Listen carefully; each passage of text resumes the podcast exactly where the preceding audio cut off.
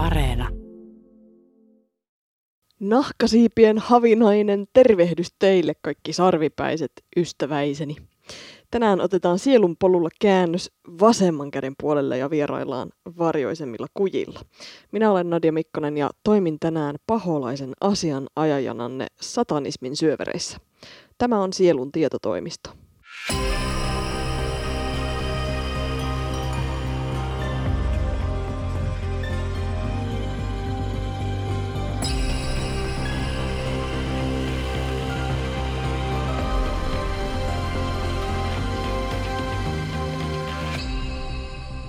Tässä jaksossa käsitellään satanismia ja saatanan palvontaa filosofiana, maailmankuvana ja oikeastaan myös uskontona.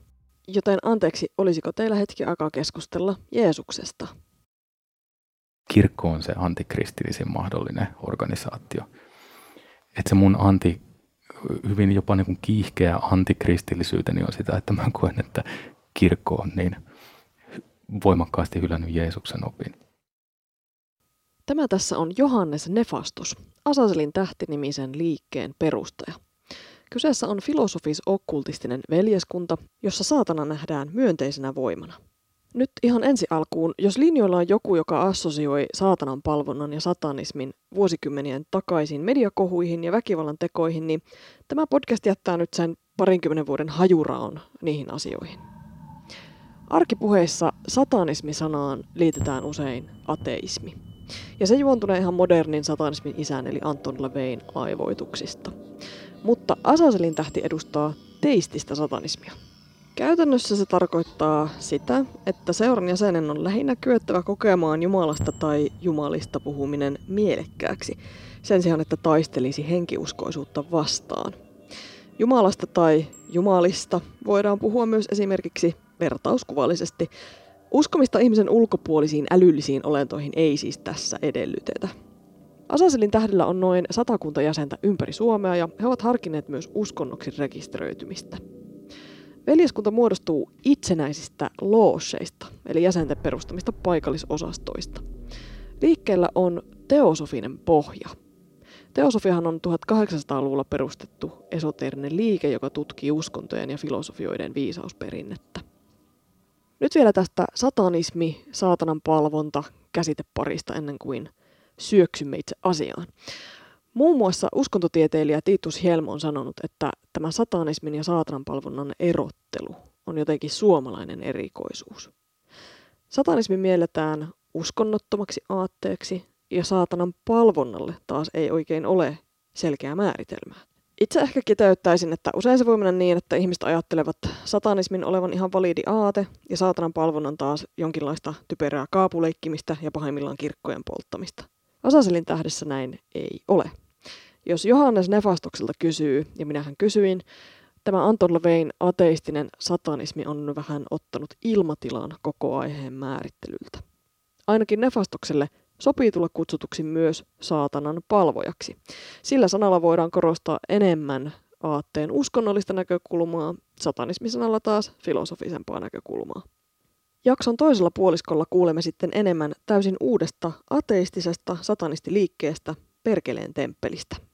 Mutta ensin istumme hetkeksi teelle Johannes Nefastoksen kanssa kuulemaan hänen ajatuksiaan Asaselin tähdestä. Vaikka Nefastos on liikkeen perustaja, tässä jaksossa hän puhuu myös niin sanotusti tavallisena teistisen satanismin harjoittajana. Se Asaslin täyden historia menee, menee sillä tavalla, että tuossa 21 vuotta sitten mä rupesin kirjoittamaan fosforosta, mun perusteosta.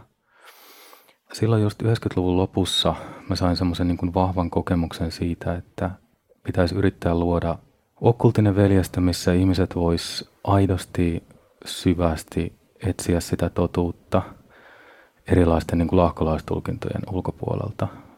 Satanismissa, vasemman käden tiessä, okkultismin tämmöisissä syrjärakenteissa, niin, niin käydään hakemassa jotain semmoista energiaa, ehkä tärkeitä asioita, mitkä yhteiskunta tai, tai sitten tämmöiset tunnetummat uskonnollisuuden muodot on hylänneet tai usein jopa tuominneet.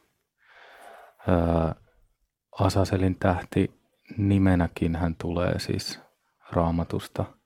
Asasel Levitikuksessa, eli Mo- Mooseksen kolmannessa kirjassa on tämä tämmöinen niin kuin kristillisen ja juutalaisen ju- Jumalan eräänlainen niin kuin erämaan vastahahmo ää, sillä lailla, että kahdesta vuohesta tai kahdesta kaurista vedetään arpaa ja sitten toinen tapetaan Jumalalle, Jehovalle, Jahvelle ja toinen päästetään ainakin teoriassa elossa vaeltamaan sinne Asaselille erämaahan.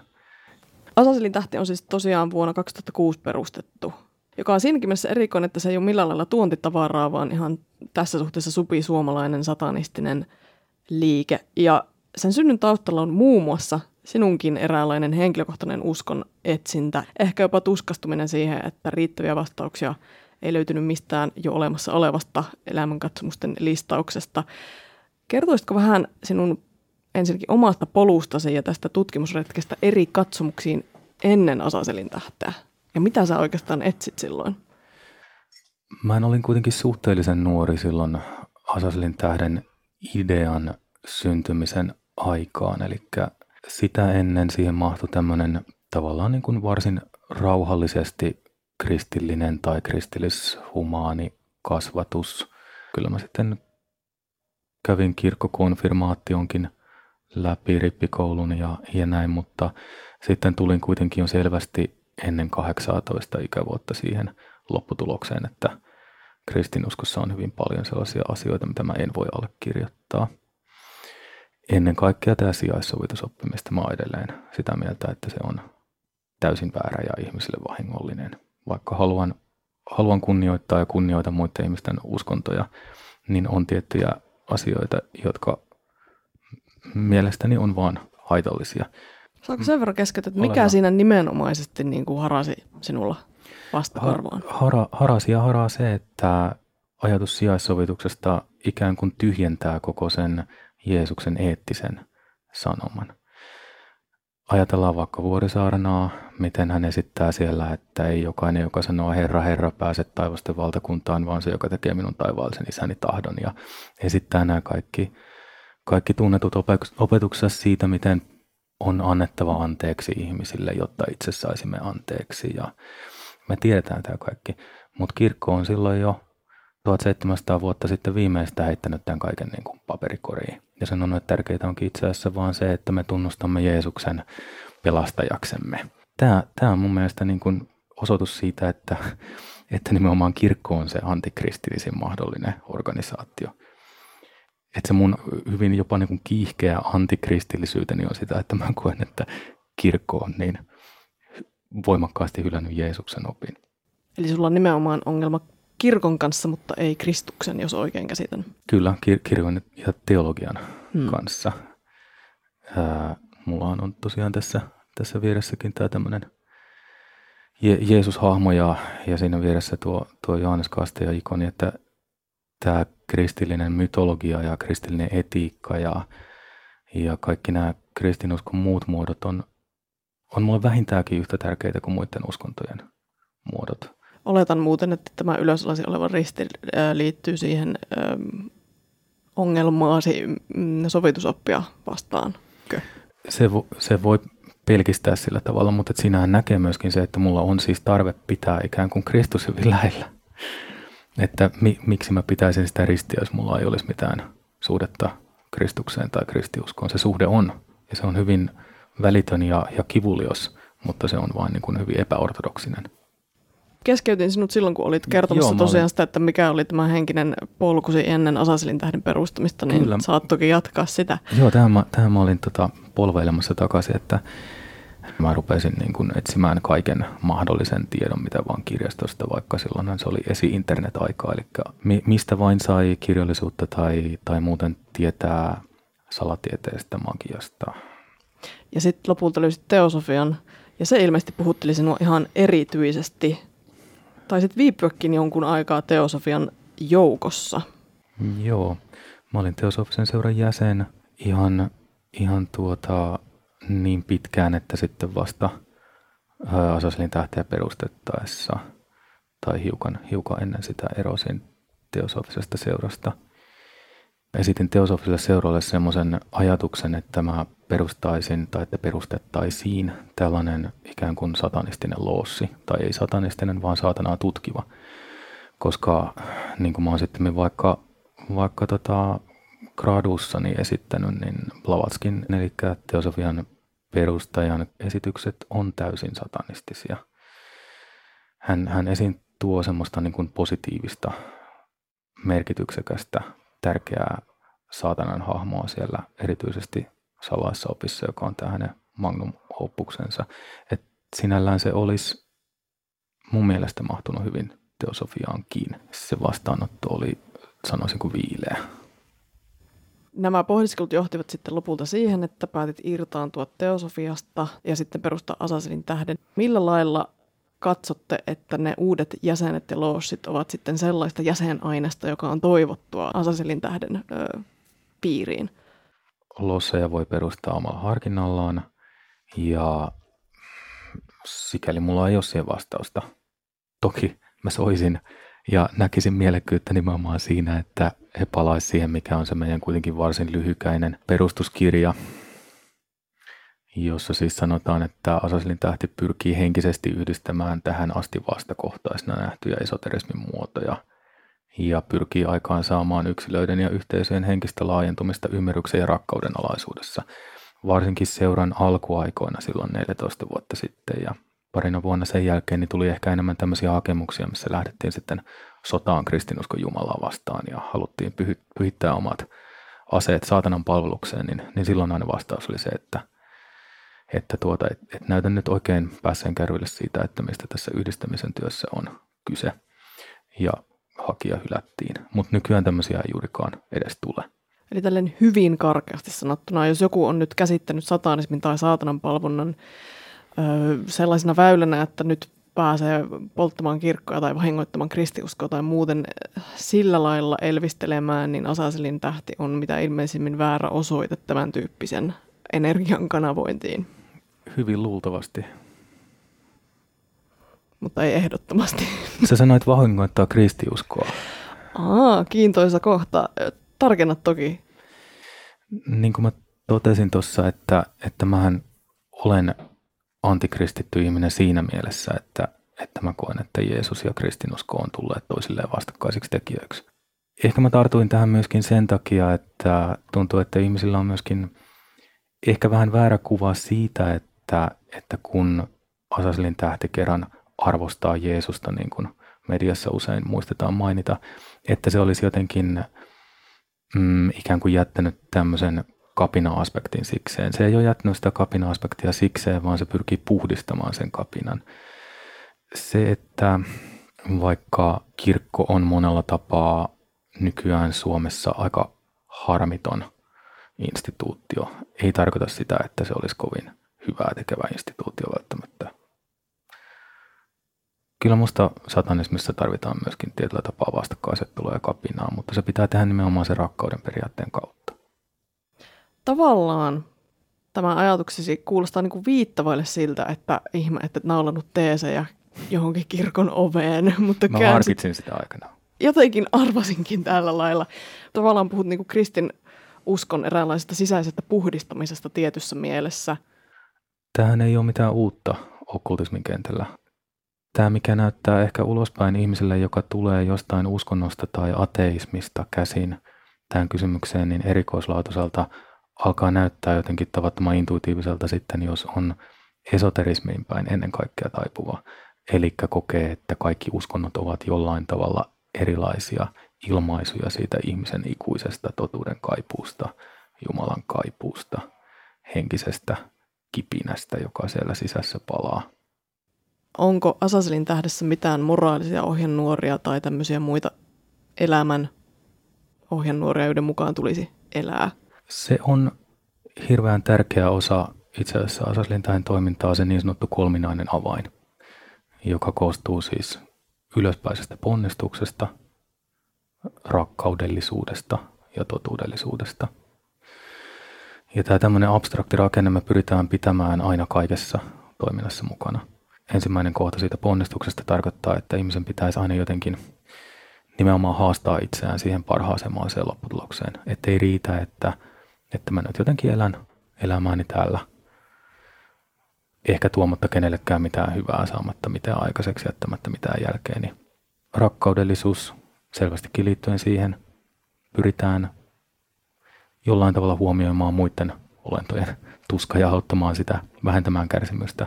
Kolmanneksi totuudellisuus, eli paitsi että ei saa valehdella, niin myöskin se, että pyritään edistämään sitä totuuden etsimisen asiaa.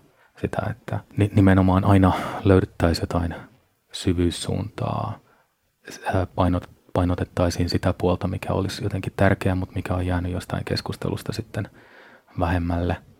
Kuitenkin kaikista mahdollisista filosofisista näkökulmista, miksi juuri satanistinen puhutteli sinua?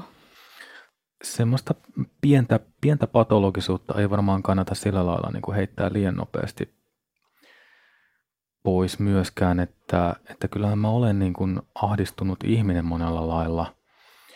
Ja jos ajatellaan, että se mun henkinen etsintäni alkoi aikamoisella rytinällä silloin teiniässä. Koin, että mun on pakko saada vastaukset näihin kysymyksiin. Mun on pakko ymmärtää se, mitä nyt on mahdollista ylipäätään ymmärtää – tästä ihmisen paikasta maailmassa ja Jumalasta ja hengestä ja koko tästä niin kuin metafyysisestä valtavuudesta, joka on kuitenkin myöskin niin kuin immanenttia ja tämän puolesta jatkuvasti. Niin tällaisella tulokulmalla kun tulee, niin se saatana on aika voimakkaasti läsnä. Voidaan se niin kuin liudentaa, se voidaan määrätä johonkin tiettyyn nurkkaan häpeämään ja laittaa joku sermi siihen eteen, niin kuin uskonnot mielellään usein tekee. Mutta se on jotain aika keinotekosta. Eli saatana on se haasteen esittäjä, niiden hankaluuksien, sen pahan ongelman esittäjä. Ja, ja kaikki se tuskaisuus, ahdistavuus, pulmallisuus, mitä me ihmisinä koetaan, niin jos kokee henkimaailman tai uskonnon jotenkin mielekkääksi, niin se pahan ongelma, eli saatana – on hyvinkin jopa keskeinen tekijä. Jos ihminen rupeaa oikeasti yrittämään tämmöistä työtä, niin se huomaa, että saatana on siinä ei edes niin kuin täyden askeleen päässä, vaan se saatanan käsi nimenomaan on siinä olkapäällä välittömästi. Jos mä yritän ponnistaa elääkseni mahdollisimman oikein, niin se vastustus on valtava. Sisäinen vastustus, ulkoinen vastustus, yhteiskunnan vastustus, ystävien vastustus, perheen vastustus. Kaikki vastustaa sitä ihmisen ponnistusta olla mahdollisimman syvä, elää mahdollisimman rehellisesti. Kuulostaa siltä, että tässä on jonkinlainen tämmöinen yin ja yang tasapainon hakeminen kyseessä, eli sen vastustajan hyväksyminen osaksi sitä prosessia sen sijaan, että torjutaan sitä. Ja se, että se vastustaja tulee nyt sellaiselta puolelta, mikä katsotaan olevan pimeää ja synkkää ja kaikin puolin torjuttavaa, niin se on nyt sitten voi voi, se on osa tätä pakettia. Joo, ja, ja nimenomaan siis vaikka se näyttää tulevan siltä puolelta, niin tässä ykseyden maailmassa, mihin esoteria kuitenkin uskoo, niin sehän tulee väistämättä lainausmerkeissä Jumalalta. Jos me ajatellaan, että on olemassa yksi Jumala, joka hallitsee kaikkea, niin hän ehdottomasti ja väistämättä hallitsee myös saatanaa, on vastuussa saatanan teoista, on ehdottomasti vastuussa kaikista ihmisen pahoista töistä. Jos me yritetään oikeasti etsiä totuutta kokonaisvaltaisesti, maailma on ykseys, jossa ne vastakohdat kohtaa. Maailma on paradoksaalinen. Se on sekä immanentti että transcendentti. Se on sekä saatana että Jumala. Koska meillä on nykyään kuitenkin yhteiskunta, jossa seurataan näitä niin sanotusti valon uskontoja ja ainakin nimellisesti seurataan vaikka juuri Jeesusta ja Buddhaa ja Muhammedia eikä saatana Luciferia ja Asaselia, niin, niin on koettu, että tämä ikään kuin painotus sitten siihen satanistiseen suuntaan on tarpeen, jotta saavutettaisiin todellinen neutraali rakenne. Tässä on niin kuin yhteiskunnallinenkin näkökulmasta tavallaan mukana. Ei itseisarvona, mutta välillisesti, koska yhteiskuntakin on osa sitä tapaa, millä ihmiset kohtaa toisiaan ja, ja totuutta. Että tämä globaali rakenne on mennyt aika, ainakin mun nähdäkseni, niin aika semmoiseen kovaan ja valta, valtaa painottavaan suuntaan. Joten entistä enemmän ehkä olisi tarpeen luoda sinne sellaisia välillisiä, ehkä jonkunlaisia lempeyden tai humanitaarisen kokemisen tai ylipäätään inhimillisen kohtaamisen arvoja ja mahdollisuuksia. Saatanan pehmeitä arvoja. Kyllä, saatana on meitä kaikkia hyvin lähellä. Hänen heillä kätensä on meidän ympärillämme tälläkin hetkellä. Kas, tervetuloa takaisin Johannes Nevastuksen ajatuksien ääreltä. Tässä pääsimme kurkistelemaan Asaselin tähden kosmisia totuuksia. Siirrymme teistisiltä värähtelytasoilta seuraavaksi ateistisille taajuuksille. Perkeleen temppeli on upouusi satanistinen seurakunta, jolle satanismi on individualismia, rationalismia, humanismia ja ateismia – Huomaatte nyt, rakkaat vasemman käden polulle koikkelehtijät, että saatanan hahmoon perustuvat näkemykset taipuvat moneksi, joten kovin puhdasoppiseen määrittelyyn ei tässä jaksossa ole rakastuttu.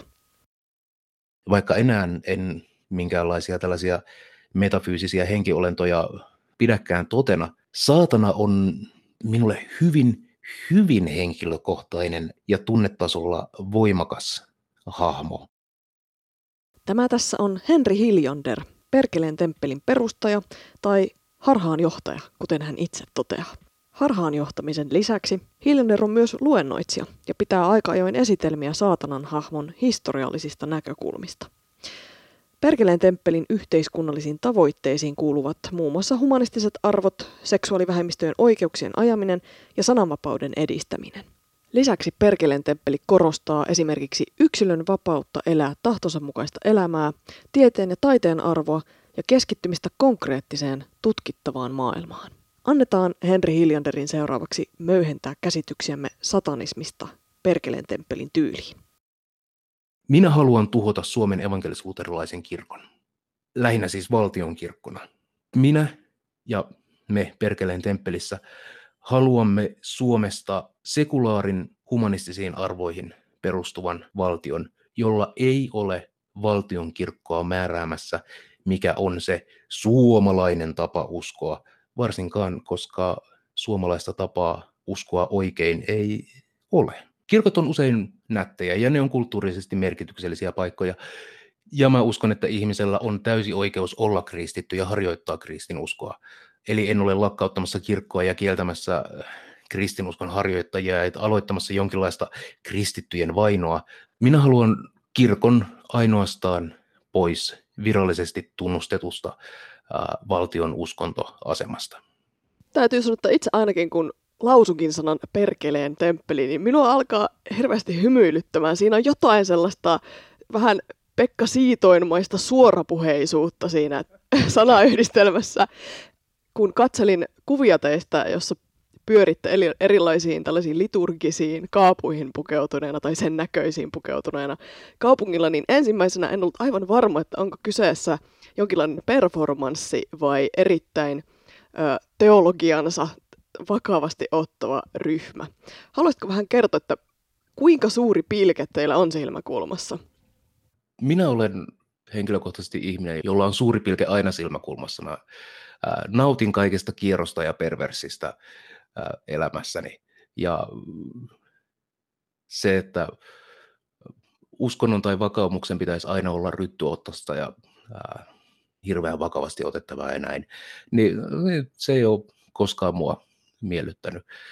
Uh, mutta kyllä, otan hyvin vakavasti esimerkiksi ihmisoikeudet uh, ja otan hyvin vakavasti yksilön vapauden ja otan hyvin, hyvin vakavasti uh, rationalismin ja skeptisyyden. Nämä on keskeisiä arvoja mulle ja vakaumuksellisesti suhtaudun niihin. Perkeleen temppelihän on ateistinen ja suhtaudutte paholaiseen sangen vahvasti symbolisena hahmona, että siis ole kirjaimellisesti saatanan palvojia tässä mielessä. Periaatteessa voisitte arvojen pohjalta olla myös esimerkiksi ihmisoikeusliikkeen tyyppinen ryhmä tai vaikkapa poliittinen vaikuttaja. Miksi kuitenkin juuri saatanan hahmo on tässä tärkeä ja olennainen? Saatanan historia ja mielikuvat on täynnä sellaisia ää, positiivisia elementtejä, joita voidaan hyväksikäyttää tehdessä ihmisoikeustyötä. Ja näitä on, on esimerkiksi ää, tällaisen hirmuvallan vastustaminen ja asioiden koettelemisen periaate, mutta saatanalla on myös henkilökohtainen puhuttelevuusarvo minulle ja usein myös muille satanisteille, koska ajatus tällaisesta tietoisesti itsensä massoista tai yhteisöstä ulkoistavasta hahmosta, äh, ikuisesta kapinallisesta ja vapaustaistelijasta, äh, vastarannan kiiskestä ja kyseenalaistajasta. Se vastaa ensinnäkin hyvin paljon mun omaa persoonaani, koska mä tykkään väittää vastaan ja asettua sille vastapuolelle keskusteluissa aina. Paholainen on yksinkertaisesti paras symboli, jota voidaan käyttää, jota me voimme käyttää. Kertoisitko, että mistä sinun oma kiinnostuksesi saatanan hahmoon ja satanismiin ylipäätään lähti? Minulla on oma ää, herätyskristillinen taustani ja olen eronnut ää, kristillisestä uskonnollisesta yhteisöstä siinä, missä olisin ihan vain perusateistina todennut, että saatana on, se on mielenkiintoinen kulttuurihahmo, mutta minulle, joka olen ollut mukana kristillisissä yhteisöissä ja olen kirjaimellisesti uskonut kirjaimelliseen saatanaan, vaikka enää en minkäänlaisia tällaisia metafyysisiä henkiolentoja pidäkään totena. Saatana on minulle hyvin, hyvin henkilökohtainen ja tunnetasolla voimakas hahmo, koska paholaisella kristillisyydessä pelotellaan. Saatanahan ei äh, merkitse kaikille satanisteille samoja asioita se, että mulle saatana mallintuu kristillisyyden kautta, on vain yksi tapa käsillä saatanaa. Satanismiin ja saatanan palvontaan monesti yhdistetään jonkinlainen okkultistinen työskentely. Millainen on Perkeleen temppeli suhde tähän? Riippuen hirveästi, mitä me okkultismilla tarkoitetaan. Itse harjoitan meditaatiota, mindfulnessia ja hengitysharjoituksia jollekin se saattaa tarkoittaa okkultismia. Itse näen ne hyvin materialistisina toimina. Myös me harjoitetaan rituaaleja, jotka on kyllä lähtökohtaisesti psykodraamaa, asioita ja tapoja, joilla me prosessoidaan esimerkiksi terapeuttista tunnetyöskentelyä. Toisen ihmisen kiroaminen esimerkiksi on hirveän hyvä vaihtoehto sille, että menisit aktuaalisesti vetämään työkaveria turpaan se tyydyttää niitä samoja aggression purun tarpeita ilman, että ketään oikeasti sattuu. Millä lailla käytännössä tämmöinen ihmisen kiroaminen toimisi? Mä kerron sulle nyt suuren salaisuuden. Magia ei oikeasti toimi. Mä tiedän, että tämä voi tulla yllätyksenä, mutta se, että mulla on ää, jonkinlainen voodoo-nukke, jota mä pistelen neuloilla, niin se ei lähetä päänsärkyä maagisia väyliä pitkin toiselle puolelle maailmaa. Mutta se vaikutus, mikä tällä ihmisellä voi olla, on henkilökohtainen ja se on psyykkinen. Ja siihen ei liity mitään yliluonnollista tai tuonpuoleista tai jonkinlaista äh, esoteerista salattua syy-seuraussuhdetta. Millainen on Perkeleen temppelin tulevaisuus? Teitähän on nyt parikymmentä jäsentä plus miinus pääkaupunkiseudulla. Mitä seuraavaksi ja mitä tavoittelette? me tullaan jossain vaiheessa hakemaan tätä virallisen uskonnon asemaa yhteiskunnassa. Satanistisen seurakunnan virallistaminen ei tule olemaan helppo ja ongelmaton prosessi. Sen kamppailun uskon, että me tulemme voittamaan, koska me olemme siihen varautuneet. Miksi haluatte rekisteröityä juuri uskonnoksi ottaen huomioon, että aika paljon siitä, mitä Perkeleen temppeliseksi edustaa, myös kritisoi jossain määrin uskontoa ja ateistinen luonteenlaatu on myös sen tyyppinen, jota ei aina assosioida heti ensimmäisenä siihen, että halutaan kuitenkin rekisteröityä uskonnoksi. Me haemme virallisen uskonnon asemaa, koska me olemme uskonto ja meidät voidaan sellaiseksi määritellä. Se, että meillä ei ole uskoa johonkin yliluonnolliseen tai pyhään tai tuonpuoleiseen, mä en mielelläni näkisi sitä esteenä uskonnolle. Toisaalta uskonnolliseksi yhteisöksi rekisteröityminen on jo itsessään arvokasta, sillä se pakottaa itse kunkin pysähtymään miettimään, mitä on uskonto, mitä on uskonnonvapaus, mitä on äh, kulttuurien moninaisuus. Ja se on myös tietynlainen piikki kristillisille yhteisöille, joissa jatkuvasti manataan, että eräänä päivänä tulee tällainen äh, suuri harmageddon ja paholainen kokoaa voimansa ja sitten tulee lopun ajat. Ja nyt täällä marssiikin tosiaan avoimesti saatanaa ihannoivia satanisteja, jotka ajavat niinkin idiettäviä asioita kuin ihmisoikeudet transväestölle. Oletteko halukkaita olemaan jonkinlaisessa yhteistyössä muunlaisten tahojen kanssa yhteiskunnassa, joko vakaumuksellisten tai ei-vakaumuksellisten? Perkeleen temppelihän on ehdottomasti valmis tekemään yhteistyötä esimerkiksi sateenkaariyhteisöjen kanssa, ihmisoikeusjärjestöjen kanssa, kaikenlaisten ää, sekulaarien ihmisoikeuksia ajavien tai rationalismia ajavien järjestöjen kanssa ehdottomasti.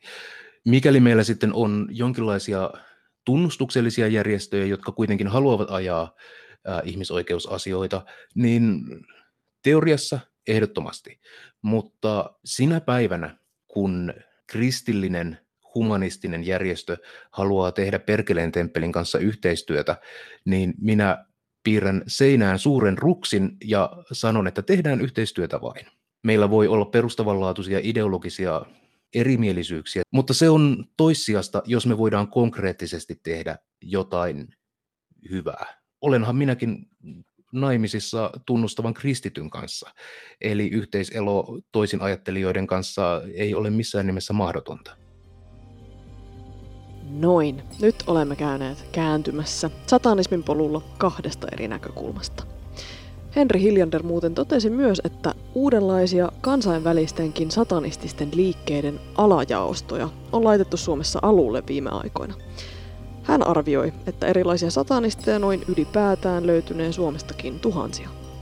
Tämä jakso toivottavasti valotti sitä, millaisista lähtökohdista jotkut heistä toimivat. Minä olen Nadia Mikkonen ja tämä oli Sielun tietotoimisto. Kiitos seurastanne ja tämän sarjan muut pirullisen hyvät jaksot löytyvät Yle Areenasta.